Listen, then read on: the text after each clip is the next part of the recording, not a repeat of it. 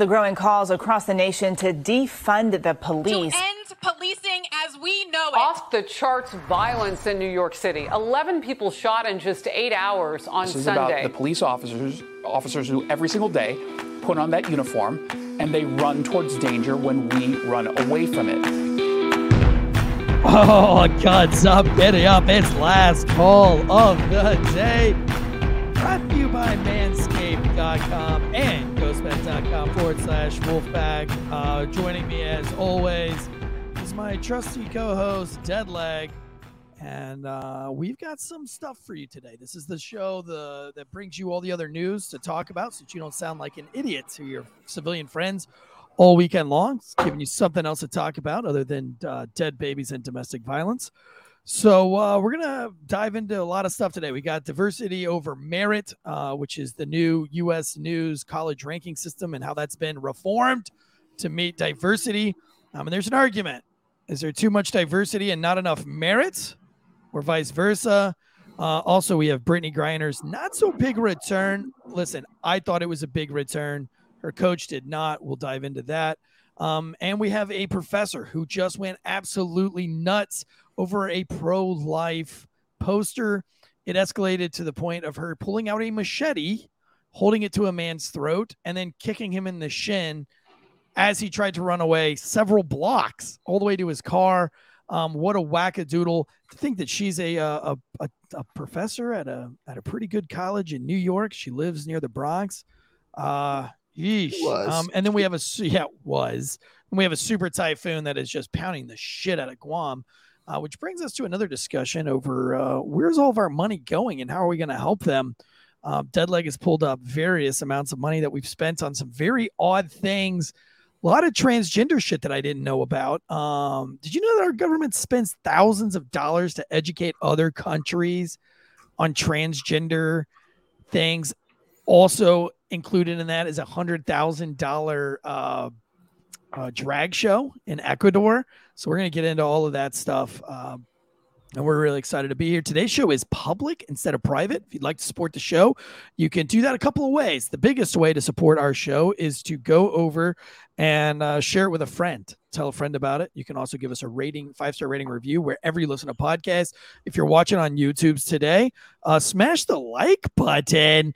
Ben Allen in the live chat says, hit the like button for Casey Anthony. Do it for Casey Anthony. Do it for Anne Frank. Uh, do it for Helen Keller. Um, do it for all the ladies out there. Do it for BG. Brittney Griner throwing up 18 points in her uh, her season opener. Uh, but yes, thank you guys so much. Those are the ways to support the show. You can also become a paid member. This show is typically only to the paid members live on YouTube, but today we're opening it up just to be a little bit public to see who else is out there. And hey, maybe you want more of this behind the scenes action. We go live behind the scenes usually before this show. Um, and maybe you want some more behind the scenes action that comes from our Patreon and our paid YouTube. And I think that's a whopping $3 a month, and it gets you tons of other content to keep you entertained throughout your day. And the cop car, so you're not forced to listen to mainstream media or the radio. You can listen to real news delivered by not journalists, not mainstream mediaists, but uh, real reasonableists who dive through the news to give you all the things that you need to know without the emotion so that you can uh, have a conversation this weekend at the barbecue you don't sound completely out of the loop. You don't sound aloof, as they say. Uh, so many times that people are like, I don't like politics. I don't like the media. Well, you know what? That's what a lot of people are talking about these days. And uh, we know that because of our show, uh, because of the ratings on our show whenever we get really political, we get hyper political, or we inform you on things that are going on, our ratings go up through the roof. So if that's what the people want, that's what we're going to give you. If you're sitting in your cop car going right now, like this doesn't mean anything to me, well, you know, you can't just be a cop and hide in your cop car and go through life and just do your job, work for the man, go home. Um, spend a little bit of family time and then go to bed and that's it. Life is more than that and you got to be able to relate to people on all sorts of subjects. And we just give you the finer talking points. And then what interests you, you can go and do more research. If it doesn't interest you, so be it. Bug out. Let's go ahead and dive in. You got anything uh, before I get started there, Deadleg? Big, big fan of this uh, Senator Lankford from Oklahoma. Uh, we're going to dive into that a little bit more. He is where I'm finding a lot of this, like federal funding, where it's going to. He's got seven different volumes of this uh, federal fumbles, and I'm on volume seven, and we got about ten pages into the seventy pages that he has. Yeah, he's uh seven. he's the one that's exposing where all the tax Yeah. money, tax dollars are going uh for government spending. And it's hilarious, by the way. Um are you gonna be able to post a link to where other people can go and, and read that uh yeah? I'll get it. I'll, uh, I'll I'll link it up. Uh, I'll I'll pull some of them and then I'll link it up for uh, on our Instagram. Awesome. All right. Well, the first kind of breaking news I wanted to go into today is uh, this is a CNN report. It's been it's been put on some other New York Times. I think did an article on it too. But U.S. News changes its college rankings to emphasize diversity and re- remove alumni giving. Uh, listen, the college ranking thing has come up uh, for years and years since I was a kid. Listen, I'm almost 40 right now. Uh, college was a real big deal when I was a kid. My generation growing up, you had to go to college pretty much. Uh, everybody that I went to school with was gearing up for college starting in the fifth grade. Uh, that was when the big tests were taken to get you into sixth to middle school, and and then that's when my generation is where the uh, you know I think before my generation was the SATs, and then my generation they started the uh, oh what was it called back then the ASCAT or F- FCAT, the FCAT testing, and all these like wazoo testings and accreditation for schools, all to get you into college. And uh, I really think that's where a lot of mental health began to deteriorate because people were putting tons of pressure on kids at a very early age uh, to be groomed. I call it being groomed to go to college. And whether you had good intent or not, your parents had good intent or not, uh, there was there was probably more negative that came out of that movement in my generation than there were positive. I think a lot of kids literally got left behind in that because uh, we were no longer trying to educate and teach. We were just trying to perfect being a test taker. Now, being that I'm in the competitive skateboarding world, um, you know, coaching my kids into competitive skateboarding world, going to c- competitive skateboarding, uh, skateboarding is a lot about soul. It's a lot about spirit. It's a lot about artistic creativity. And there's a huge debate between contest skaters and soul skaters because contest skaters don't necessarily have style and pizzazz. Um, they are groomed to just appease judges.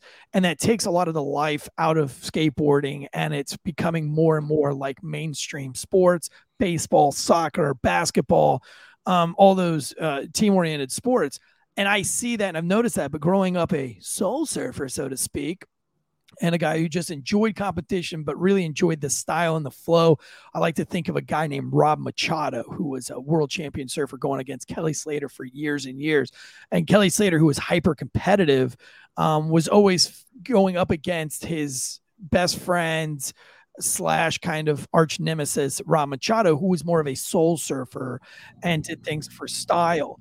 And so I kind of use that that analogy because going into the schools is you had these kids who really like legit wanted to learn something. Maybe it was a craft right? Maybe maybe it was a art class was really what they woke up every day and they wanted to go to school and they wanted to doodle in their notepad and they lived every minute for art class. Or maybe it was reading. Maybe you had that real strong reader that wanted to go to school and was really passionate about reading. Well those people kind of got pushed aside uh, because they weren't allowed to just focus on what they loved. They had to be extremely well rounded to a fault um, so that they could be good test takers and they could get into a college. And so, even though that they did not want to be a math student, if they did not spend that time away from reading their books and focus solely on mathematics, they would not get into the college that they wanted to get because they didn't test very well. And I think what we've done is we've lost, um, we've lost a lot of. Um, pride, maybe not so much pride, but passion, right? We've lost a lot of passion for the finer things in education. I know it lost me.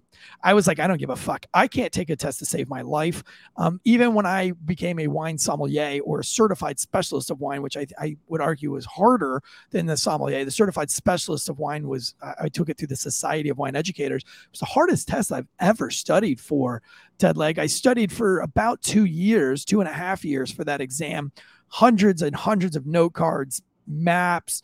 Um, I did all the online courses. I knew that there at the time, I think there was like close to a 70% fail rate. And even when I took that test, um, they were just now moving into like there was a lot of blogs and forums about how unfair the test was and how they were going to make the test a little bit easier and and uh, uh, but it definitely was not easy when I took the test. And so I, I studied and I'd studied and I and I thought that I had studied more than anybody had ever studied for that exam. I felt like I prepared. I went to wineries. I went and volunteered at wineries. I interned at wineries. Um, I uh, taught classes at various wine uh, uh, wine inst- uh, wine shops and classes. Total Wine, Wine on Main, and uh, some other beverage places. And uh, so I just thought I was very overly prepared for the exam. But when it came time to take the test and I sat down, the first 10 questions I couldn't answer. I my whole brain erased all the information that I'd piled in over two years. I mean, I was studying six to eight hours a day, um, setting my alarm clock at three o'clock in the morning. I was dreaming about wine for fuck's sakes.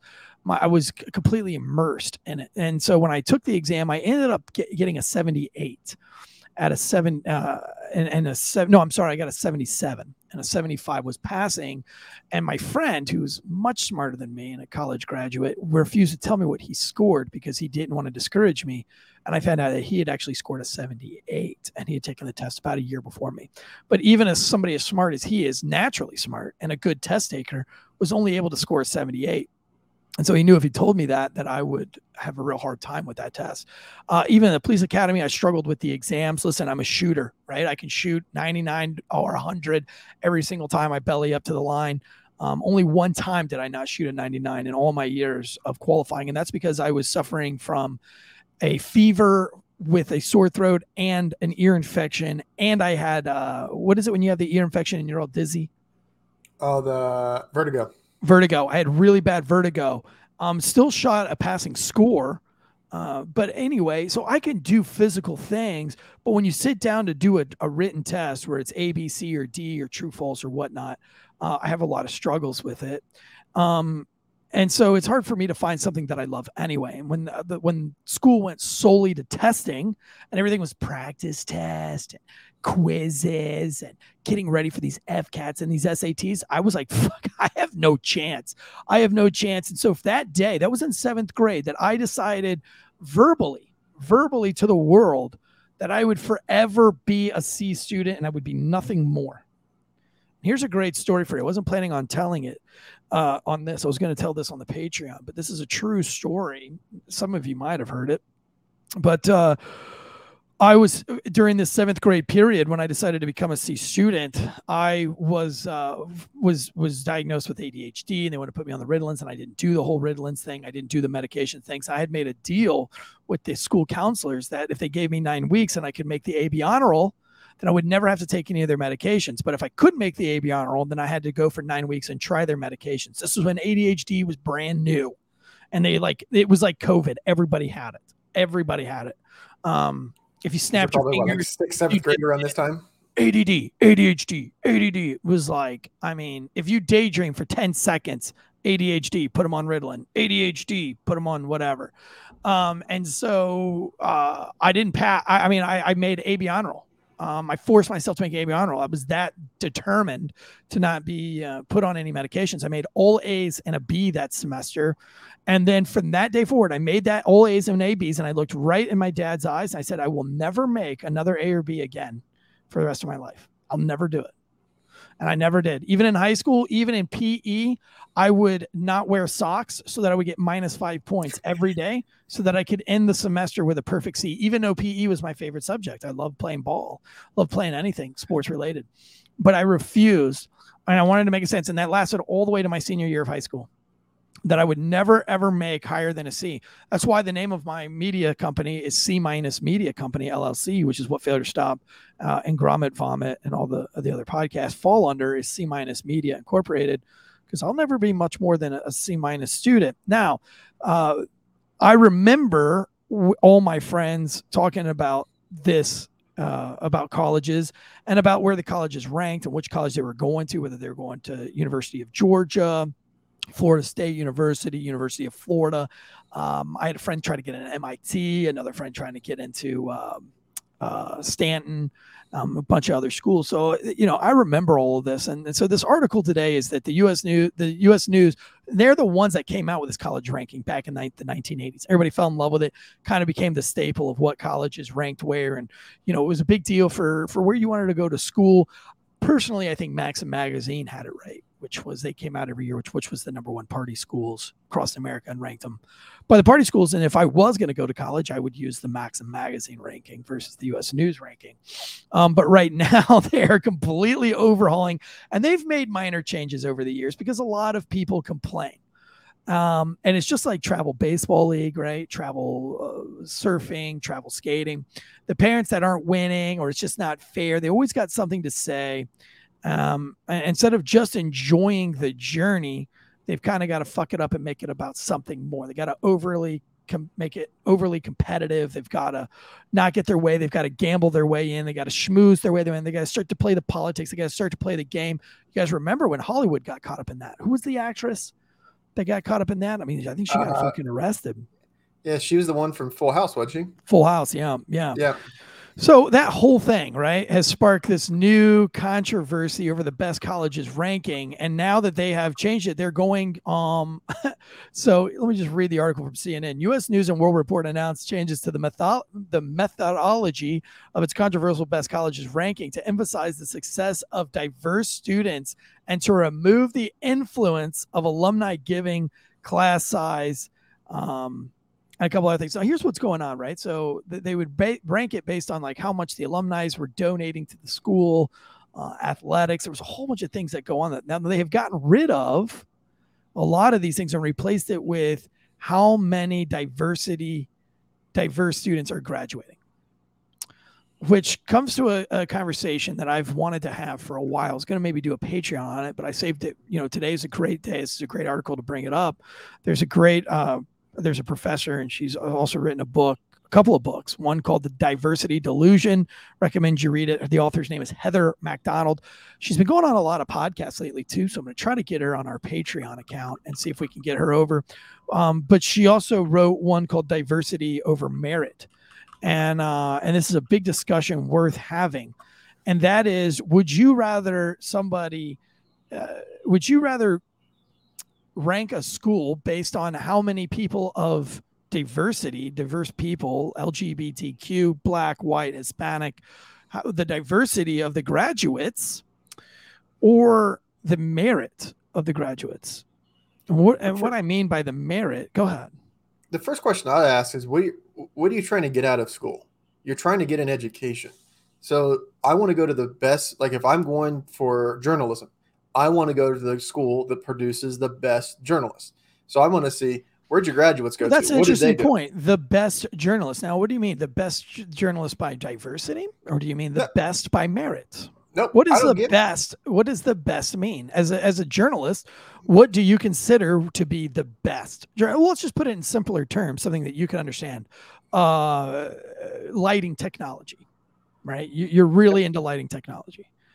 So, would you rather graduate from a school that has a bunch of diverse folks who have a broad range of diversity that graduate a lighting school, or do you want to see the ranking of a school based on what kind of lights are produced, what kind of new light technology is produced, what the people that have degrees in that school go on to accomplish? What what how much money do people make after they graduate? Which one do you pick? Which one would you rather see the ranking of? I want to see the body of work. I want to see the output. I want to see what what have you accomplished afterwards. And if it's talking about, you know, I, I got hired or I was hired because of the diversity in this and I got hired for then at the end of the day, you're going to have like the DAs that we are having that are losing their like they're going to have people losing their jobs all the time because eventually companies are going to have you're going to have to put up or shut up. You're either going to have to produce what you say that you can do or they're going to find somebody else that can. So this will come full circle and it'll catch itself in the end. But I'm looking at like the body of work because when my wife was applying for schools for her PhD, one of the things that I asked her, go, where do you want to go? Because you know, what school do you want to go to? And it wasn't a matter of what school do you want to go to, is what professors are there, what what faculty is there, what school is there, what does the school have, what funding does the school have? Does the school have grants? Does the school have funding for the next 10 years? Is it, they're looking for she's looking for things like that. She can and, and where do less. those grants, where does that funding and those grants come from? It comes from alumni supporting the university and donating Yep. back to the university. So that's that's a great way of ranking a school. you Yep. know, is about how many people who graduate the school say, you know what, I graduated this school and it's helped me a lot of life in life, and now I get to give back because I've been really successful and I have a dis- uh, disposable income and and I can send some money to the the school ways. And so that does play a big part. But you know, it's funny that you mentioned your wife in this because one of the most um, uh, one of the most scrutinized races uh, or cultures in the diversity is Asians, especially as med students. They are sick and tired of Asian med students, and so if you are a lesser, if you are a lesser performing Hispanic, a a lesser performing lesbian, a, a lesser performing black dude than an Asian, um, but as long as you meet one of those criterias, they might uh, select you over the smarter, more qualified Asian because there are too many Asians, too many smart Asians. They're fitting the stereotype of a smart Asian. Again, back to the stereotypes things I've mentioned a thousand times on the show. I don't understand why stereotypes are so bad, especially when you have a great stereotype. You know what I mean? Like I want to be stereotypical for being smart. yeah. Like that's that's not a like you make fun of like smart kids when you're at school, but you make fun of them because you're not smart. right. Like we make fun of the Air Force because we didn't go to the Air Force. We make fun of Marines because we didn't join the Marines. We make fun of fire departments because they deserve it. But everybody else, like you make fun of it because you're not like it's because it's you don't have it. That's why. So I would love for a stereotypical thing to be like, oh yeah, you're smart and you like watermelon. That's not a bad thing. Watermelon's awesome. Hell yeah. It smart, that's awesome. Being smart, fried chicken, and uh, you know, working hard. Hispanics have like the, the stereotype of working hard and being sweaty and you know having sweaty sweat on their backs and things like that. Like I don't know. I mean, I wish you'd kind of call me those names because you know I feel like a lazy fat piece of shit sitting behind this microphone. Uh, even though I had a great run this morning, good exercise before I got on the show. I'm feeling healthy, but I know, I know I'm not as healthy as I used to be back in my younger days. But yeah, I mean, stereotypes. I mean, I wish I had a good stereotype instead of being a toxic white dude. Like, that's a shitty stereotype that I have to live with. Everybody else has really good ones, really smart, but you can't drive. Who gives a fuck? You don't need to drive if you're extremely smart. Can Pay your wife somebody to do it drive, by you. the way? Can your wife drive? She's a- she She's can a drive? fantastic driver, actually. Is she really? So she doesn't meet the stereotype of a bad Asian female driver. No, Um, somebody in the live chat says Alabama Tansey is a stereotype. It is. Um, but you know, I, the problem I have with diversity over merit is what happens when it comes to brain surgery or cancer research. And here's what I took away from this. And now I've only skimmed through these books. I am I'm reading uh, right now. I am reading. I'm in the in the middle of reading the Diversity Delusion: How Race and Gender Pandering Corrupt the University and Undermine Our Culture by Heather Mac Donald. It's a great book so far, but I don't want to pretend like I know anything about the book because I only just started reading it. Um, but my my what I've caught and I've kind of derived on my own opinion from the book so far is that diversity over merit when it comes to like brain surgery when it comes to cancer. If you are a lesser if a lesser performing candidate but you are given an opportunity then you are going to be overly thankful that opportunity and you're going to be very careful on how you present yourself so that you don't lose the opportunity. Meaning you're probably going to be more or less likely to be a yes man. You're not going to argue with the teacher because you can't afford to argue with the teacher. You're already bad test taker you know or or maybe you're, you're you know you're on the lower side of the b students and, and you're not going to get picked up by a great job unless you get some bonus points from the teacher. And so you're really just going to kind of go on with the curriculum. You're not going to ruffle any feathers. However if you're qualified if you're a great test taker if you're really good under the pressure which i would argue that that's where merit comes into play. Because in merit you have to be you have to have all merit means like it's you're you're all deserving so it means you can do all the things. You can take the test really well. And, and listen, I don't agree with these hirings based solely on tests. And I don't think that's merit. I think merit is like your physical capacity, your mental capacity, your psychological capacity. Like if you're a great test taker, but you're batshit crazy, like this professor with the machete that we're going to talk about, obviously you're not, you don't have the merit. You're you're qualified to do the job, but you don't necessarily have the merit to do the job. So um, when I talk about merit, I mean like the totality of the thing. So if you're a good test taker, you're good under pressure, and you're you're doing really great in the class, then you can push back on the professor when they say something that you might not agree with, when they put a piece of curriculum out there that you might want to argue or you might want to add a new equation or you might want to change that equation, you have more confidence to do that because you have the grades, because you know that you have the, the skills and the abilities to do that. Well, when you have a whole bunch of yes people that don't have that, that are just trying to do everything possible to make the professor happy, what you end up graduating is a whole bunch of yes folks that are going to go out into the cancer field, go out into the brain cancer, the the brain, uh, yeah, uh, you know, like. Uh, uh, I'm, I'm suffering from it right now, but um, Alzheimer's and all these other things, brain surgery and all these, and never question anything. They're just going to go with it, the status quo. They're going to treat it with the pharmaceuticals, and they're never going to really kind of come out with any more discoveries or anything like that because they've just kind of been biding their time. I want people who are at the top of their game the merit who have who have all of the goods. That's who i want working on my brain or doing my cancer studies or doing my covid-19 studies. Not just somebody who made it based because they were a, a gay lesbian or a, a, lesbian female or a gay dude or a black man or a mexican woman or something like that. You know what i mean? Because it's a, if it's you laying there on the table and the person that walks in the room you look at them and go well i don't know the skin color just doesn't match. I, I wish it wasn't an Asian working on my. I wish it today. wasn't. It was. Yeah, well, you're going to die. So that's the end result. So you're going to either have this Asian doctor work on you that's really smart and is the expert in her field, and it's a female and she's a stud and she can do whatever she wants, or you die. That's your two options. Like right. that's that's what we're going to get to. Is we're going to like when you're when you're at that point, it doesn't matter. Nothing else matters. You want the most qualified, skilled, able-bodied person there with the best mind to make those decisions.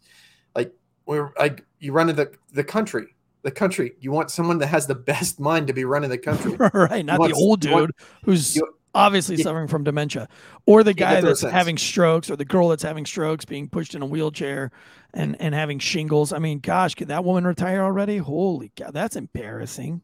Sorry, that's like, a whole nother.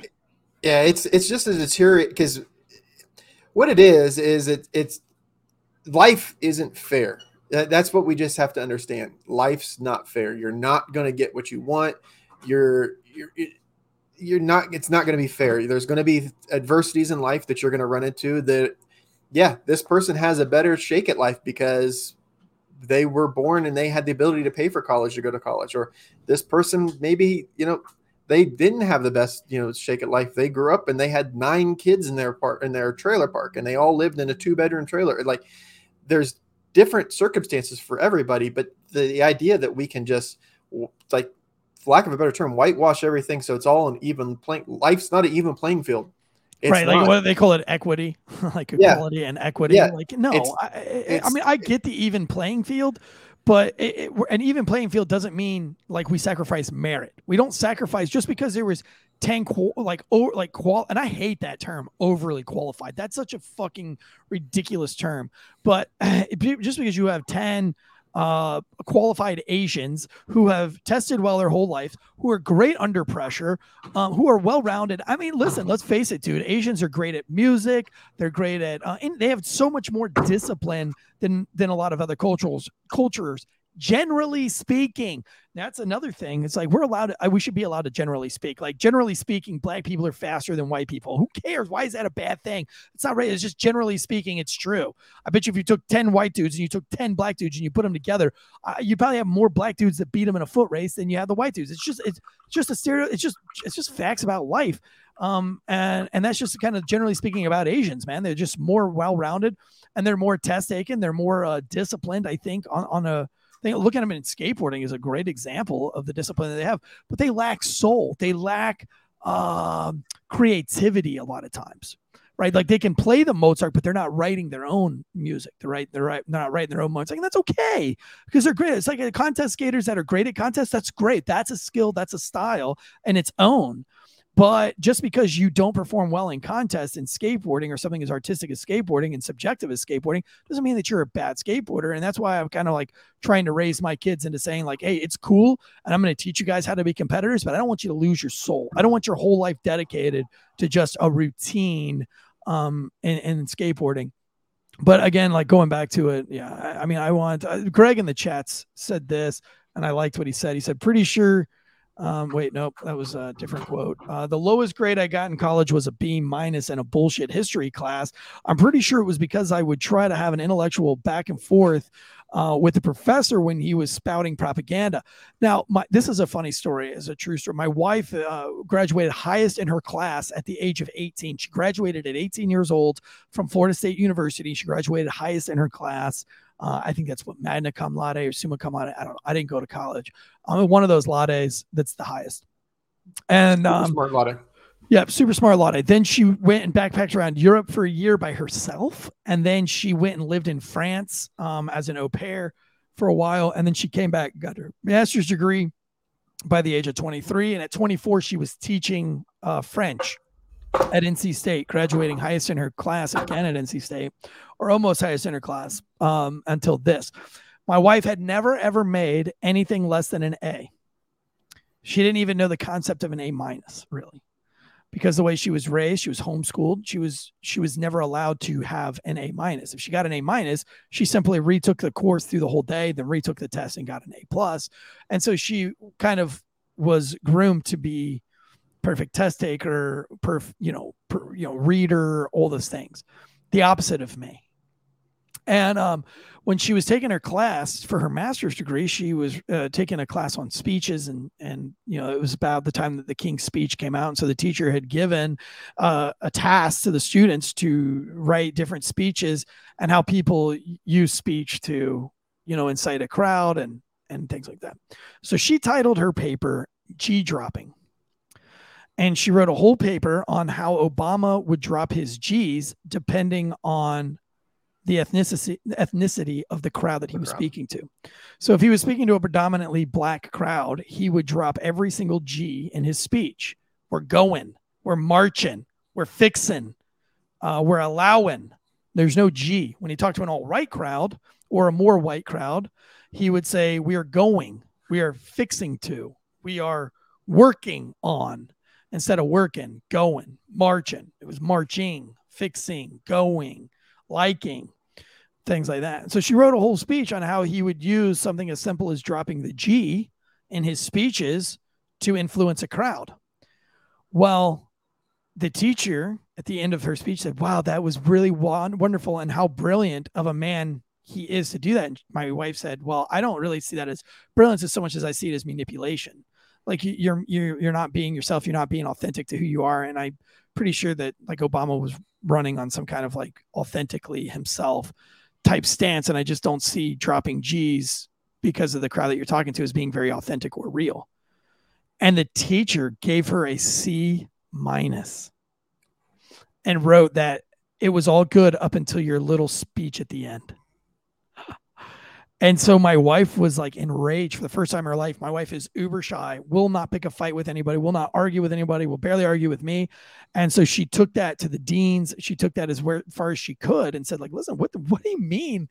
Like, there's no grammatical errors. Yeah, I met all of the requirements of the task, but because I had a different opinion at the very end of my speech, she's going to give me a C. She's going to knock off like 30 points for because I said that like I see it more of a manipulation. Like it's bonkers. It's bizarre. And and like that's why I don't want my kids to go to college.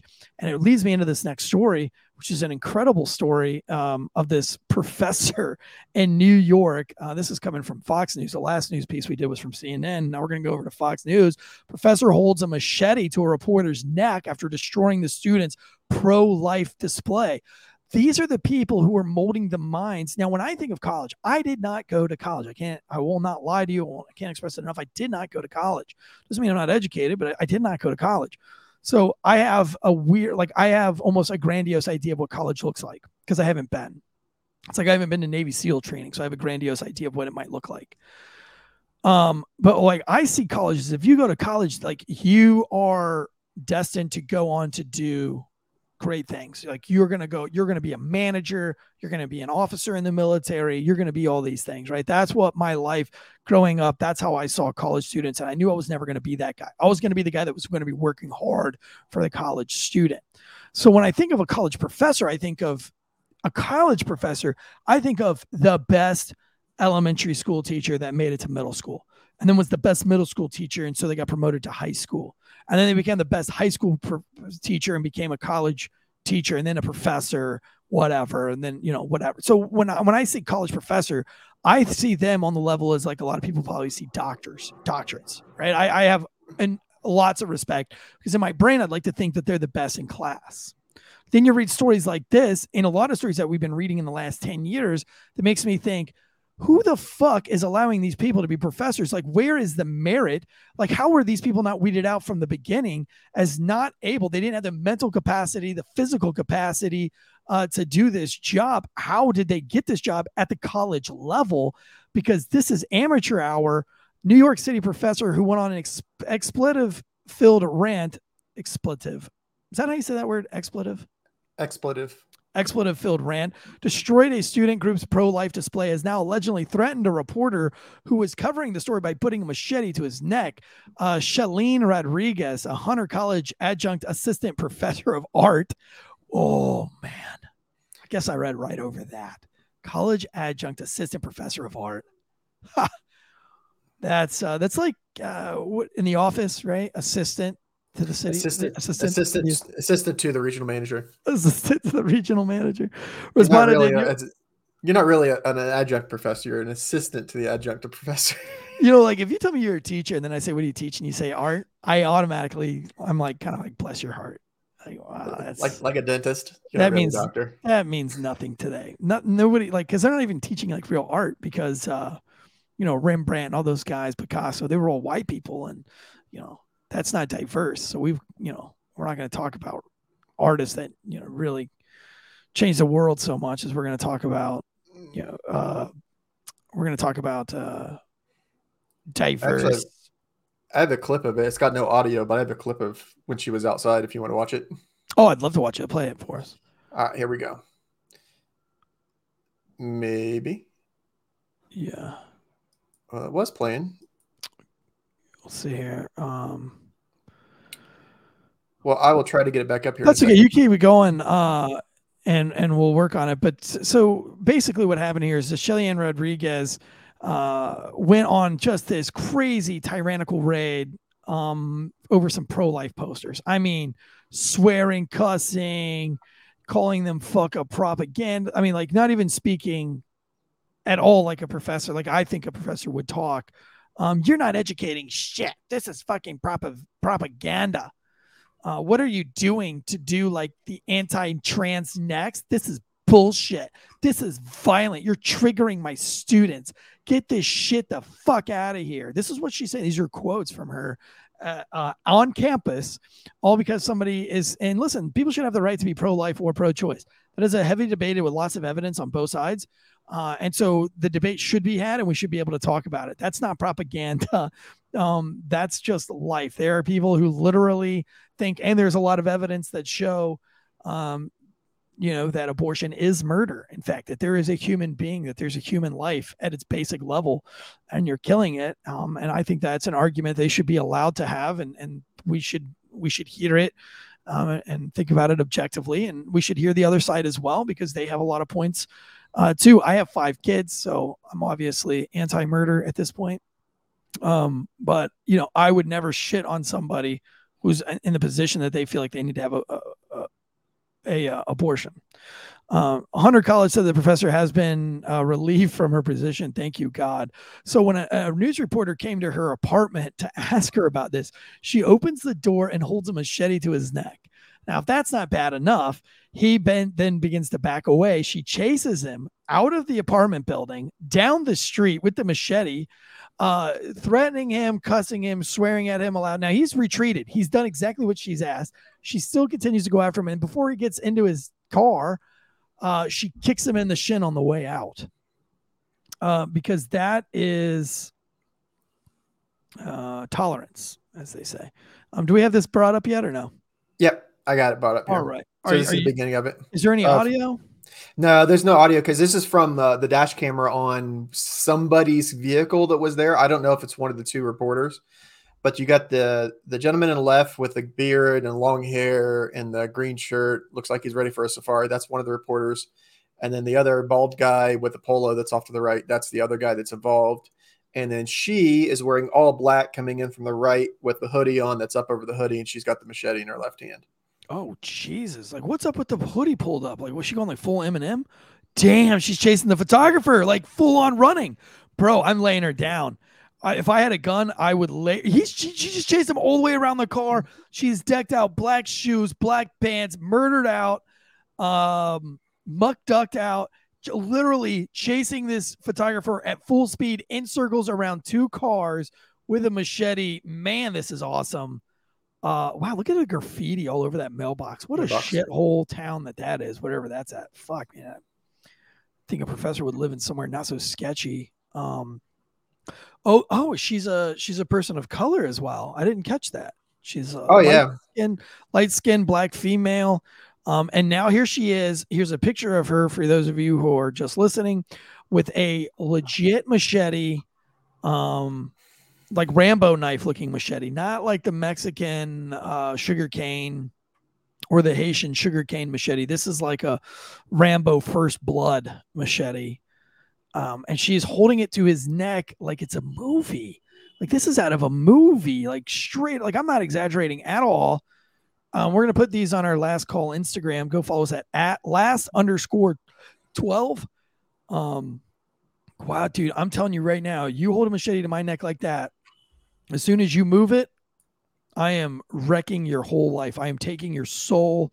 Uh, might even cut you wide open with that machete and remove some of your organs while they are still beating. Uh, Greg says, pretty sure he was.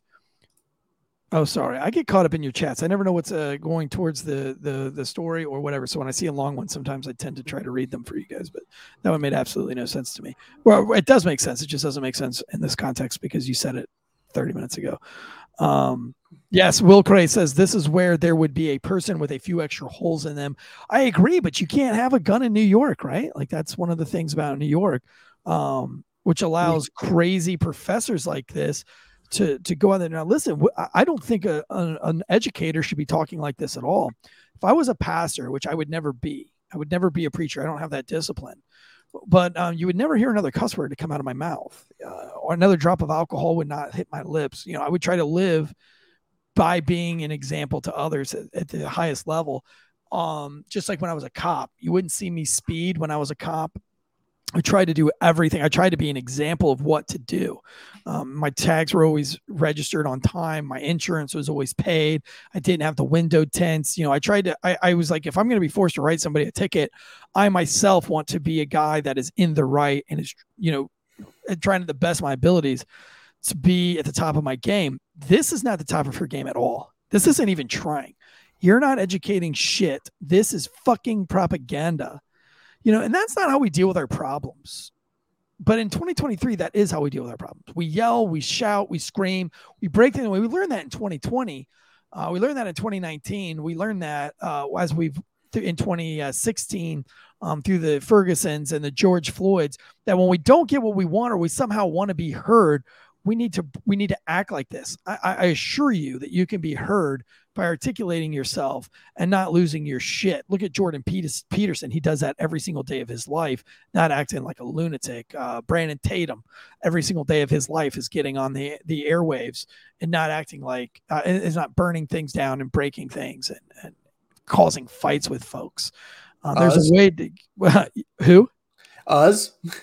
Yeah, I mean, we're we're we're having an open discussion about craziness. This is a professor bringing in a mach- like a professor brings a machete into classrooms. Did- did- did- how does that okay? I mean, I mean, this this is. I mean, she's not an educator anymore, but it's ridiculous. I'm glad she's not an educator anymore. I hope that she never gets another job uh, in her life, and uh, that seven, eight hundred dollars a month that she pays in that shitty apartment in the Bronx, you know, um, really gives her a slice of humble pie. Speaking of some humble pie, one of my favorite stories for today. I, have saved the last two stories, my my two favorite stories for last. The first one is a super typhoon that's hitting Guam. That's not a great story. I feel terrible for the people of Guam. I know what it's like. Um, I've worked several hurricanes while being in the military. I was on hurricane duty, even with the State National Guard in Florida, uh, responding to uh, to devastating hurricanes. I lived in Florida for for 19 years of my life.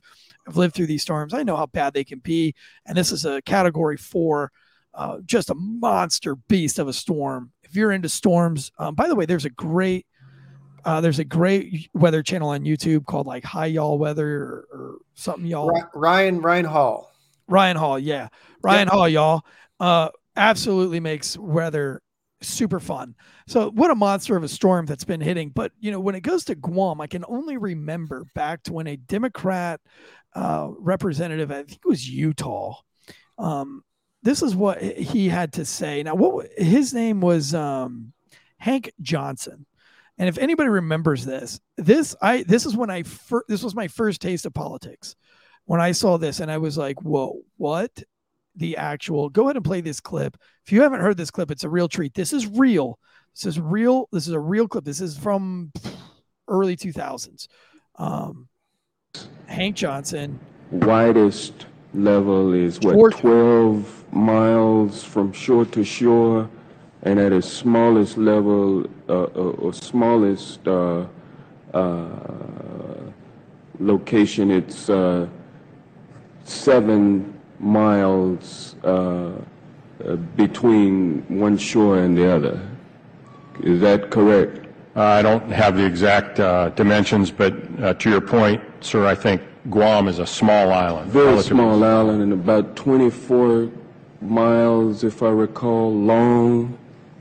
So 20, 24 miles long, about seven miles wide at the least widest uh, place on the island, and about 20, about 12 miles wide uh, uh, on the widest part of the island. And um, I don't know how many square miles that that is. Do you happen to know? I don't have that uh, figure with me, sir. I can certainly supply it to you if you'd like. Yeah, my, my fear is that uh, the whole island will uh, become so overly populated that it will tip over and, uh, and capsize. Uh, we don't anticipate that. The, uh, the Guam population. That's the admiral of uh, I don't know, like the Western Pacific Fleet or something like that. But he's like, we don't think that uh we don't think that it's gonna capsize. I just remembered seeing that and be like, that's not real. That isn't real. That can't be real. He was a Democrat representative of Georgia. Um, gosh, talk about diversity over merit. That dude had zero merit. That dude did not belong in that job at all whatsoever, not qualified at all to be there. By the way, his fingernails are so long. Um, definitely probably doing a lot of cocaine out of those things. I felt like um, maybe that was just the angle of the camera in that clip, but it looks like he had those cocaine fingernails. You know, the powder. The his, his his aide's gonna be asking him, "Sir, you need to piss in this cup. They need you to do this to keep this job." You're right? after what you just said. And at its widest level, uh, its widest level area, twelve miles. Oh my gosh, this is. Uh... How, how do you sit there as an admiral and, and listen to that and go, you're an elected member of Congress? Okay. Yeah, yeah the island's not going to tip over. Yeah. Like, yeah. What, like, what's, and, and so then he, then the guy goes on, well, he goes, like, what about the reefs deteriorating due to uh, vacationers uh, swimming in the thing? And he's like, well, we're, we're, we're, we're talking about bringing 2,000 troops to the island. Um, so I'm not sure like vacation, you know, it's it's just it, was, it just goes on. Uh, yeah, I believe it's from Georgia. Bosco Autry asks. Um, you guys got Stacey Abrams now, so I mean, it's like Georgia really produces some of the finest. Now, listen, as stupid as that was, uh, I still do uh, feel bad for Guam, and, and my hearts and prayers do go out to the people of Guam who are experiencing that that storm. Um, I'm just glad that we've given billions and billions of dollars to Ukraine uh, so that means that we that investment that we've invested in Ukraine has provided us with a significant amount of money to go ahead and make sure that uh, the devastation in Guam that they get back on their feet really really quick. So again, great investment um, into Ukraine and. Uh, you know, I, am sure that Guam is going to be fine. Given our, our financial state here in this country, we'll we'll be just fine in helping them get back on their feet as quickly as humanly possible. Um, uh, but moving on to somebody else who said something stupid. Brittney Griner, last story of the day, uh, last call. Uh, Brittney Griner is back on the court, back in the headlines, but this time it's not necessarily her fault that she's in the headlines. Um, this was from her coach. Now, look, I'd like to just come out and say that Brittney Griner looks extremely healthy. Um, she looks different. Obviously, she's going to be different coming back from Russia. Um, and I've said this before on an Instagram reel that I did back in the day was that um, uh, do I like snakes? No. And, and in this case, snake is Russia. I don't like snakes. I don't like Russia. Okay. Um, however, if my son is messing around with a snake and the snake bites my son, do I blame the snake for biting my son? No, I don't blame the snake. A snake is just doing what a snake is supposed to do. I blame my son. My son should not have been poking the fucking snake. I'm still gonna wipe the snake off the face of the earth? Absolutely. Yes, I am. But um, you know, but do I do I feel sorry for my kid to a degree? But do I blame the snake at any time for biting my son? I don't blame him. No, because my son shouldn't have been fucking with him. So I've never really blamed Russia. You can't fuck with Russia, the snake, and expect not to have something terrible happen to you. Um, so uh, I, but I did feel sorry as for um, for Brittney Griner. Uh, but but I don't blame Russia for doing what they did at all. Um, I mean, she was an idiot. She fucked up. She found out, but she's come back, and it looks like she took a slice of humble pie, and it filled her up completely because she stood for the national anthem. She stood tall. She stood proud. She had her hand over her heart, and I respect that. Um, and, and I respect the way that she looks and, and the way she came out on court. I also respect what she said after the game, which was it's glad to be back. However, performance wise, I wasn't happy um, with my performance and I wasn't able to help my my team get the dub. You know, I'm loosely paraphrasing that, but I, I'm pretty spot on. I don't have it in front of me, but but she said something to that effect um, with generally those words, and that, that's a that's a good statement to make, right? That's a humble statement to make.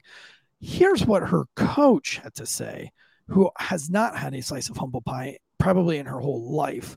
Um, by the way, you will notice uh, I'm wearing my hair parted just differently because if I parted it the other way, I would have the same haircut as this chick, um, as this broad. Um, go ahead and play this clip for me, uh, I mean, it was it was great, but like honestly, come on, LA. Like we didn't sell the arena for BG. Like I expected more. You know, to be honest, right? Like it was great. It was loud, but um, how was how was it not a sellout? It? can't, I can't stop laughing. I can't stop laughing when I see this because she's saying like, how, one that, that stadium holds nineteen thousand people. They sold ten thousand three hundred tickets. That doesn't mean ten thousand three hundred people were there, but they sold ten thousand three hundred tickets. On average, their average game is, and they're cheating those numbers too. By the way, they're like just at five thousand. That's their average for the season. It's 5,000 people per game. This is an away game. For a team that hasn't, that's had a losing record, they have lost two in a row already this year on their first game and then one right after it. Um, and then last season, they lost more games than they won. So obviously, you know, hence being Thirteen a losing season. Yeah, right. Um, yeah, so they yeah, they won they lost what? Thir- you said they lost 13 games out of 23? Uh, they won 13, lost 23. So okay, they, of, yeah, there we go. I was like, that doesn't make sense at all. Yeah, they lost 30, 20 36 games, they lost, They lost 23. thirds of it. Yeah, not a great record. So this woman is is complaining about it's not a sellout. One, you had Kamala Harris there, so you should be a little bit grateful. Kamala Harris showed up to your basketball game in Los Angeles. The most listen, women's basketball is terrible to watch. Lower the like eh, college basketball. I listen, it's a little bit more fire. I'm not a basketball guy, uh, but I can get into college sports a little bit easier. But listen, lower the fucking rim and let these girls jam and slam and then uh, more people watch it. I, I I do not watch basketball to see three point. And listen, if you're a basketball player and you respect the game, go for it. I'm not a basketball player. I want. I'm not a race car driver. I don't appreciate the drafting and all that shit. All I want to see is the fucking crazy wrecks and people passing somebody on the inside shoulder, touching grass. I want to see people getting loose on round three, coming in three wide. I don't like all this technical shit. That's not the majority of people that watch this and are giving you money that are buying the beers are are putting money into your sport based on these things, not the technicality of the sport. So lower the rim for starters. Um, but really where I would start is is put on a more of a performance and start, you know, uh, winning and making the game more exciting. Now, I'd also like to point out that uh, you know they're you know they sold ten thousand tickets and Kamala Harris was there, but the Durham Bulls like they average like seven thousand a game, and I think like sometimes they reach like well into like the 16, 17 thousands at a game, like at a season openers. I think they had like fifty thousand. I think for a season opener or something like that. Um, and that's fucking baseball, and that's not even Major League Baseball. So, well, here's my question: Would she ever be happy if it sold out? Okay, so if you're averaging five thousand people on average, yeah. you doubled your attendance on an away game when the vice president of the United States comes. Do, do, I mean, you didn't get the dub, but had you won? I mean, would you? You know what's what, funny is that we get more people that listen to our show per episode than they had people show up at their game with Kamala Harris there. John's getting a head count together, oh. but I think we had more people come to the meetup than we had at the uh, the WNBA's game for BG's return. Like, like you, are just not going to be happy. You're just going to complain about everything. Like I will, I'll say BG, okay, take a little bit of that humble pie, and I, will go with that. But then the coach comes out afterwards, yeah. Yeah, but you know what? that's the that's the most famous that coach has ever been, um, Coach Nygaard and uh, which you got to be very careful. You can't have too many beers and say her name. Uh, that might that might come out bad. But um, yeah, uh, somebody in the chats are saying like hockey all the way, rugby all the way. Okay, so women's rugby, there there's not much difference in men's rugby. I could watch women's rugby. I I, don't know which one I would choose. Uh, only the fact that I know more men rugby players, it's easier to root for them. But like Portia, what's her name? Portia Woods or whatever her name is. Um, I love watching watching her in rugby.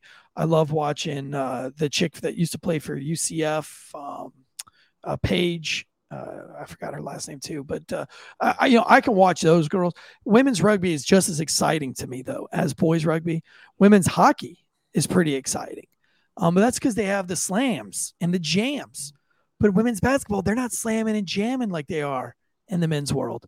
And if you lower that rim just a little bit, humble it up, let that ego down just a little bit, girls. You already got a smaller ball.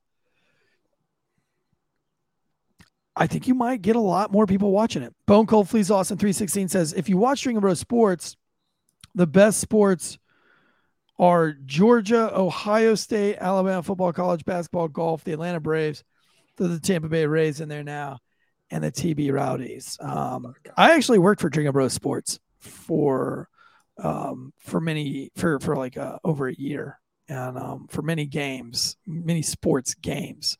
Um, I worked for Ohio State for a bunch of years, or a, year, a little over a year, almost two years, for many um, games. Yeah, uh, Portia Woodman, New Zealand Black Ferns. That's exactly the All Blacks. Uh, women's team. They're called the Black Ferns. Yeah, Port Portia Woodman. Man, what a beast. If you want to have some fun on your computer right now, a little bit more fun than we have here on Last Call, um, walk over to YouTube's, um, open up a separate window and look up Portia Woodman uh, highlights or you can look up Paige, the rugby war goddess. There's a great picture of Paige when she was in college, just getting wrecked in the face. Uh, it looks like she's missing a tooth, absolutely has a broken nose. She's running back to the scrum. She grabs the one side of her nose, appears to kind of correct it, and then blows out the most gnarly wad of blood from her things and then spits out what looks like her teeth um, and this just gnarly, gruesome, bloody. Yeah, put that picture up on the YouTubes. We'll actually put these clips up on our Instagram as well.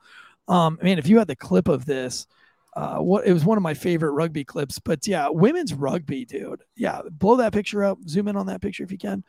Uh, there she is. Look at that, dude. Her fucking eyes swollen out. She looks like Rocky from Rocky Four versus the Russian. Blood all coming out of her nose, her mouth, her eyes. Um, golly, dude. Like, mm. When She's, I looked at uh, the, the first one, the, the girl from New Zealand, that's exactly what I thought I was going to see. When I heard Paige, the rugby warrior goddess, this is not what I was expecting to see. Bro, if you could watch that clip, the clip is incredible. Um, how she stays in the fight through that, and um, that was probably one of the first viral women's rugby clips that's ever happened. Um, now Portia, man, listen, I don't know who wronged her or what man fucked her over. She's a lot like what I like to think of like Alanis Morissette. um, with what what was it Joey that, that fucked over Alanis Morissette and she wrote all those songs about. But um, man, hell hath no woman like a woman scorned. And Portia, I don't know what that hero backstory is on her, what the comic book backstory is on Portia, but I bet you she's in a dark, dark place because that woman is a dark human being. The, Paige and Portia Woodman should be the staple women for the whole women's rights in sports um, because they are the true identity. Now you'll see Paige. Uh, Paige is the blonde hair. She just saddles up on this big bitch, which literally destroys her. She destroys the bitch behind her. Um, you're going to see her leave the screen. Here she is walking back from that melee that we just saw. Now, here's where she goes and blows out the corrected broken nose. Here it comes. One, she's gorgeous. Blonde. Look at that, dude. Spitting her fucking teeth out. Uh, just an incredible Ooh. display of athleticism. If that doesn't get you fired up this afternoon, I don't know what will. And she's gorgeous. Dude. She's pretty. Very pretty. I know what I'm doing the rest of the day. Yeah, I know what I just did right now while you were playing that. Uh, guys, this has been another uh, last call. Isn't it ironic, Nico the Greco? Isn't that rocket? Uh, let's see, what? how does the song go? Uh, and every time you scratch my nails down someone else's back, I hope you feel it. Well, can you feel it? And I'm here to remind you all the mess you love when I went away.